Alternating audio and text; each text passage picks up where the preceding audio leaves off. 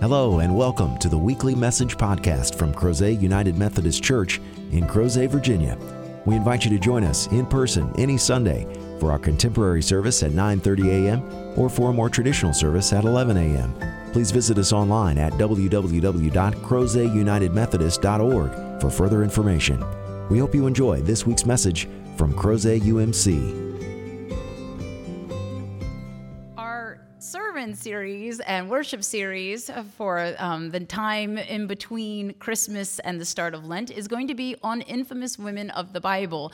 And the genesis for this series came from discussions that were happening in our Monday morning Bible study, which I don't even lead, but I just have the opportunity every now and then to stick in my head and, and talk with them. And there was a discussion going on one Sunday about learning more about women who we only seem to have a negative connotation of in the scriptures.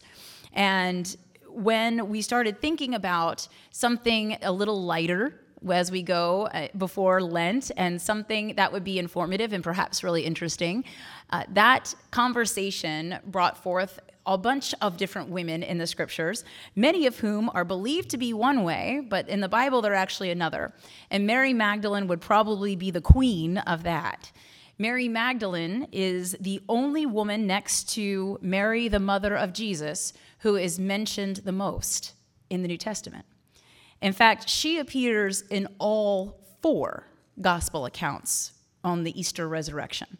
Sometimes she is by herself, sometimes she is with other women, but she is always there. And for someone to be mentioned so often and for someone to be such a vital part of the Easter message, how is it that we have maligned her? For infamy is usually being well known or even notorious for the wrong reasons, for things that are not considered to be morally upright, or maybe deeds and the way that you live your life, that this would be someone that we do not wish to emulate.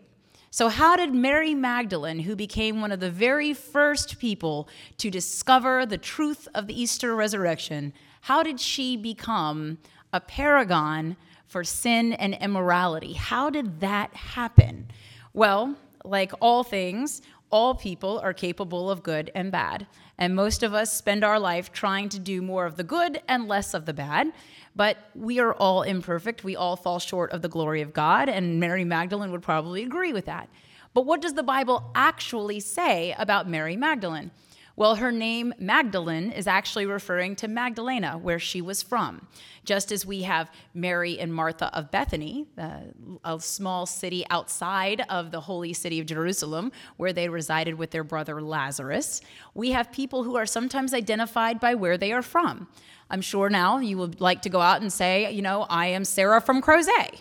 You can identify yourself, there's a biblical precedent that way. Others are identified by the patriarch of the family with which they reside. It might be their father, might be uh, an uncle or a brother, whoever it was that is now in charge of all the family, then that person would often be part of that. So, for instance, a lot of the early references in Hebrew and Aramaic to Jesus were Yeshua ben Joseph, for he was Ben, the son of Joseph. And so sometimes it's your lineage that we acknowledge ourselves by in Scripture. But Mary Magdalene, it's not that her last name was Magdalene. That's not her name, just like the last name of Jesus isn't Christ. But we are a modern people, and sometimes it's hard to remember that. But she was from a small place outside of Capernaum in northern Galilee. So just as Nazareth is up there, so was Magdalena. And it was not a place that was renowned for high culture, a lot of rich and wealthy people. It was a place where there was probably a lot of fishing that was happening. And yet, Mary, according to some of the sources that we have, was probably older, maybe just a generation older than Jesus, because she is able to move about and follow the disciples without being married and without having to appease an older male relative. And so she has this liberty if you will, in order to wander around and follow Jesus. And there were a number of women who were part of the disciples, not the apostles, not the 12, but the disciples, who were continuing to follow Jesus and support the, Jesus and the apostles and how they cared for them. Sometimes it was things that were pretty important, like making sure that they had food, cooking, and helping to ensure that their clothes were relatively clean by biblical standards, helping to ensure that they had shelter if they needed it, or, or any other means that which they can help support the itinerary itinerant ministry of Jesus and the apostles. And Mary was one of those. So, how did she become this red haired, incredibly seductive, and often maligned person who was supposed to have had all these sexual sins? How did that happen? Well, when I told you that sometimes good people do bad things, also, sometimes good people do things that they didn't mean to do as bad, but then turned out to have bad ramifications. That happened on September 14th, 1591, when there was a short homily, which is a, a, shorter sermon, a short homily preached in Rome by Pope Gregory the Great. And in his sermon, he ends up saying something that will set a new understanding for Mary Magdalene. He was trying to do the right thing. One of the things that you have to do when you are preaching a homily or a sermon is that you have to figure out how to take the text and make it relevant and then convey divine wisdom to people. I've been known to do this upon occasion. It's not as easy as one might think. And I have a, a special place in my heart of forgiveness for Gregory for doing what he does. But he's also trying to have kind of scripture study in the midst of it because this is a time in the world where people don't have access to Bibles most of them can't read. So the only way you're going to learn scripture at this point in Christianity is if you hear it in a sermon or a homily. And so he's trying to do the right thing. He's trying to do a good thing. I, I know there are other people that will ascribe to him less than wonderful attempts at trying to do the right thing, but we're going to grant him some grace because that's what we do. We're Methodists. And he does this he takes Mary Magdalene and he combines her with two other women over the course of the four gospel accounts Matthew, Mark, Luke, and John. He has Mary Magdalene, and he will conflate her with the unnamed woman, the unnamed sinner in Luke, the, the adulteress, and then he will also conflate her with Mary of Bethany. Now, as I pointed out, Mary is part of a sibling trio. You have Martha and Mary, and Martha is really kind of type A and OCD and wants to make sure everything is done correctly. And then you have Mary, who was like, I just want to sit and listen to Jesus. And that upset Martha because Martha's like, Come on, Mary, we got things to do. A lot of people here are going to have to eat. Come on, come help me. And then Jesus kind of has to settle that dispute a little bit. But even more so, they have a brother named Lazarus. And it seems that on his regular journey around the southern kingdom of Judah, what happens is that Jesus ends up staying repeatedly with these siblings. He stays with them. They offer their, their home, their homestead, whatever it is that they have, not just to Jesus, because remember, when you open your home to Jesus, you automatically get at least 12 guys. And so they would have all of them come and stay and take care of them. No wonder Mary's like, I'm just going to go listen to Jesus. It's a lot of mouths to feed. But, but Lazarus will become sick and he will die. And then Jesus is able to resurrect him. So when Gregory combines these three women, you get acts of penitence you get the idea that there was sexual sin in the unnamed woman. And then you get the idea that Mary Magdalene was somebody that was following Jesus around, probably out of gratitude. Now, the one thing the scriptures do say about her is that Jesus had healed her from seven unclean spirits or seven demons, whatever your translation says. But she was inhabited by seven spirits. Gregory will also go on to make another little fallacy. You know, popes have the ability to speak and be infallible on church doctrine. And that is one of the gifts of their office as the vicar of Christ.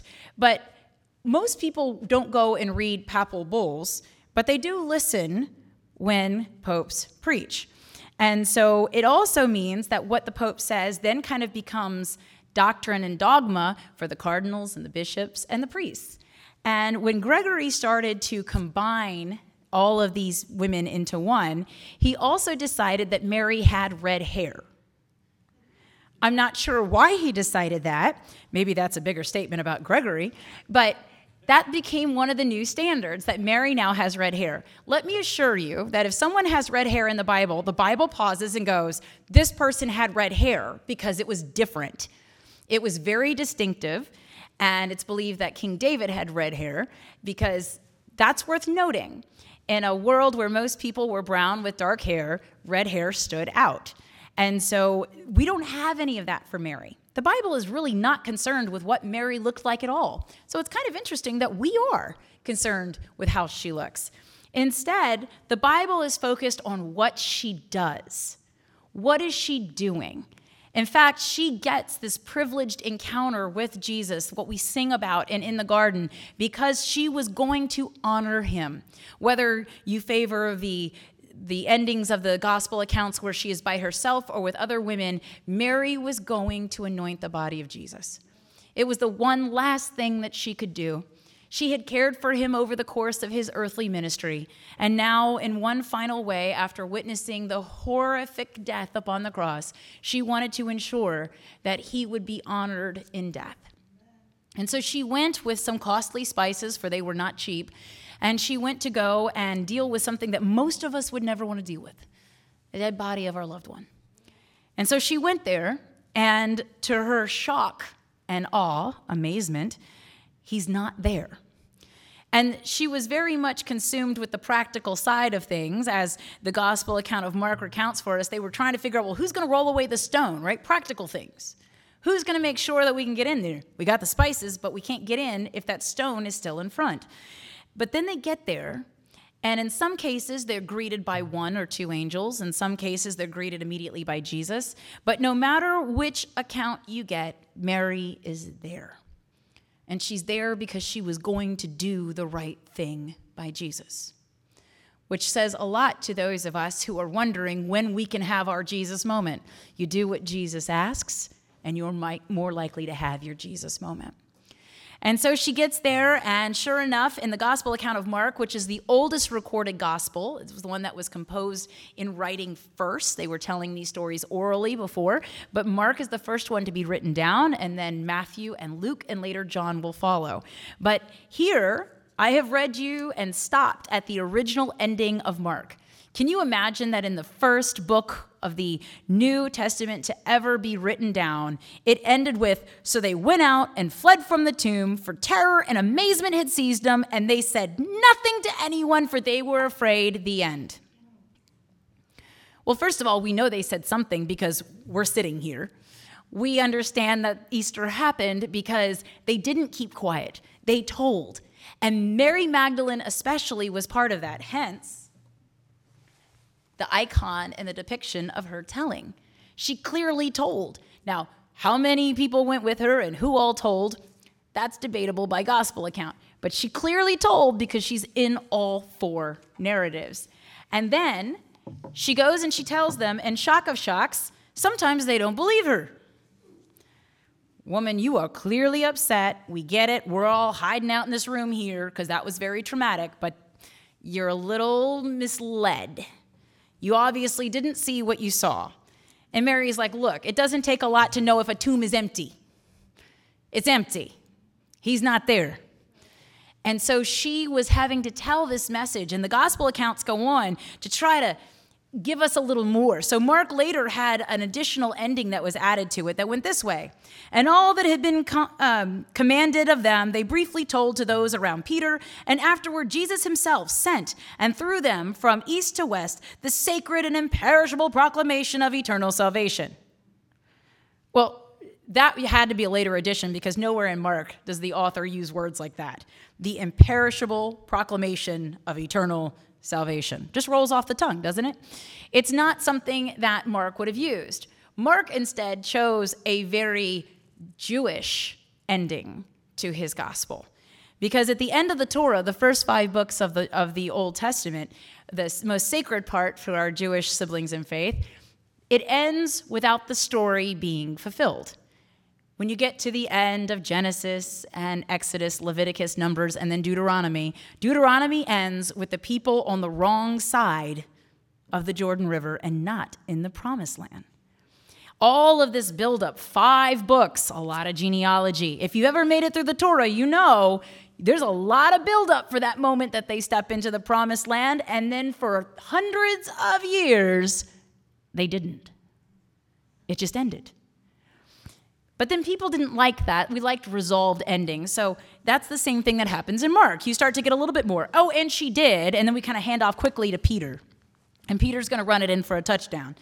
But even that wasn't very satisfying. So then there was a longer ending that was added to Mark, and it starts like this Now, after he arose early on the first day of the week, he appeared first to Mary Magdalene, from whom he had cast out seven demons. She went and told those who had been with him while they were mourning and weeping. But when they heard that he was alive and had been seen by her, they would not believe it. So, again, even when we're trying to flesh out the story, they don't believe her. They don't believe her which is kind of sad because why would she tell a lie? Maybe they're trying to say, you know, we don't think you're telling a lie, but you're overcome with grief and you're not thinking clearly. Maybe it's just too incredible to believe. Even the angel has to tell them not to be alarmed and to look and see that the tomb is empty. But Mary won't stop. In fact, she becomes such a central figure in early Christianity that there's even a non canonical gospel of Mary Magdalene attributed to her. There are also small sects that kind of creep up within early Christianity that are very devoted to living life the way Mary did, helping as the community together, preaching the Easter news, being Easter people. And as one of my liturgical professors once told me, every Sunday is a little Easter. It's an opportunity to remember that Christ is resurrected and that we are living in a post resurrection world. And Mary gives us that gift. If she had truly stayed silent, we would not be here. And if we were here, we'd be a very mournful people. If we didn't listen to her, if the original apostles had not heard her eventually, then Christianity would not be what it is. And Easter would be very depressing. But over the course of time, people wanted to believe the worst about Mary. They wanted to believe that she was depraved, that she had sexual sin. Sometimes they excused it because of the possession of demons or the unclean spirits, but people wanted to believe that. And you have to stop as a Christian and ask yourself why do we want to believe the worst? Why would we be compelled to believe the worst about other people? Perhaps that's a greater commentary on our own sinful inclination than it is others. But people love to hear that. In fact, I had talked to some people who were not Methodist, but who had clearly had a, a slight affinity to Mary Magdalene. And I said, What is it that you like about her so much? And one of them said, I like the fact that she's a prostitute. And I went, Really? That's a new one. And their, their reasoning as they started to unpack that was that if she could be a prostitute, which is sometimes considered to be such a grave sin, that and, and then Jesus could forgive her and she could be there on the Easter resurrection, that it meant that a sinner like me would be okay because I'm not as bad as her, which is always an intriguing theology, isn't it? I just need somebody to be that much worse than me, and I will know that I am okay. But notice we don't ascribe to her murder. We don't ascribe to her that. We don't ascribe to her being one of those who betrays Jesus because we can't, because the Gospels are clear. No matter how human beings would add and continue to build upon an honest misperception, Mary Magdalene is the first to see Jesus resurrected from the dead. And that's important because her willingness to be there and experience it and then go and tell puts us here today. We couldn't be here without her. And if she had allowed her fears and her anxiety to keep her from doing what she needed to do, then the world would be a very sad, dark place. But it is because of her that it is not. And so now, when I hear people say things about Mary Magdalene, and I must disclose to you that I had an entire semester on Mary Magdalene in seminary. Now, and so that's why this sermon will go for an extra 50 minutes. I'll try to rein it in. But I was fascinated to discover that of all the depictions that, that we explored, what really came down to the facts, if you want to go right back to the Bible, and I think as Protestants, we are those people that are like, but what does the Bible say? We concluded what was in the Bible about Mary Magdalene at the end of the first week. I believe it was a Tuesday, Thursday class. So we had met on Tuesday and we had met on Thursday. And by Thursday, we had read everything the Bible had to say about Mary. And then I was going, what are we going to do for the rest of the semester? we actually looked at how she had been maligned. We looked at the depictions and how people chose to show her. This is something that I bought at the end of that class because this is my favorite depiction of her. It's a depiction of her boldly telling them Jesus is resurrected. You can almost see Peter like, no, no, no, no, no, no, no. He is risen. And you know, because the gospel tells us so, that they're not going to believe her.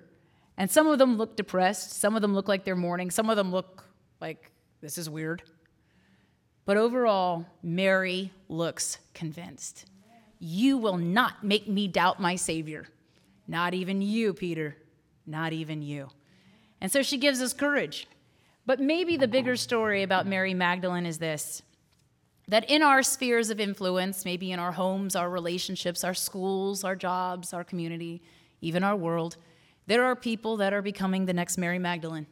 They're being misunderstood, they're being gossiped about, they're being embellished negatively. And we have our opportunity to decide what we're going to do. Because every time I hear somebody say something about Mary Magdalene being a redheaded prostitute, there's a piece of me that wants to go, That's not true. Do you have an hour? But more so, there's a piece of me that needs to say, when I hear of other people just like you and I that are being maligned, there needs to be a piece of me that would go, That's not my experience with him. I have found him to be trying hard to be a good disciple. I have discovered that when I needed a smile or a friendly ear, he was there. And it becomes our opportunity to tell the Easter truth about another person. That yes, we were all dead to sin.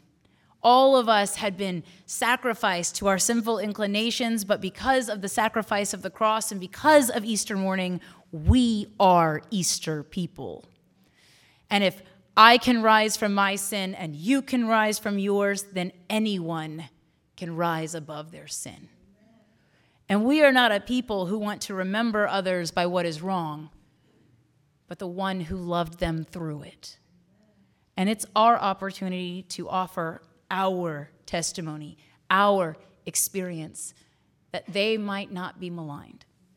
Because it has taken almost 2,000 years for us to even start to turn the tide on Mary Magdalene. And even now, you will find plenty of depictions of her that are scathing, unflattering, and downright notorious. But one day, I believe that we're going to enter into the kingdom of heaven and I believe that she will be there, probably helping to show people where to go. And since she's been one of the longest running friends of Jesus, I'm sure she'll be close to him. And I have no doubt that if you get there and go, I thought you had red hair, she's going to look at you like you're crazy. And if you start saying other things that you heard, I don't want to know how Jesus is going to look at you. So don't. Don't repeat the bad things. Don't. Instead, let us live and speak with grace. Let us strive to be a people who say, Pope Gregory didn't mean to do it. We'll give him that, but we don't have to keep doing what he did. Instead, if we can find ways to help people to see her again in a new redemptive way, then just maybe we can help see each other in a new redemptive way as well. May it be so. In the name of the Father, and the Son, and the Holy Spirit, we pray. Thank you again for joining us for this week's podcast.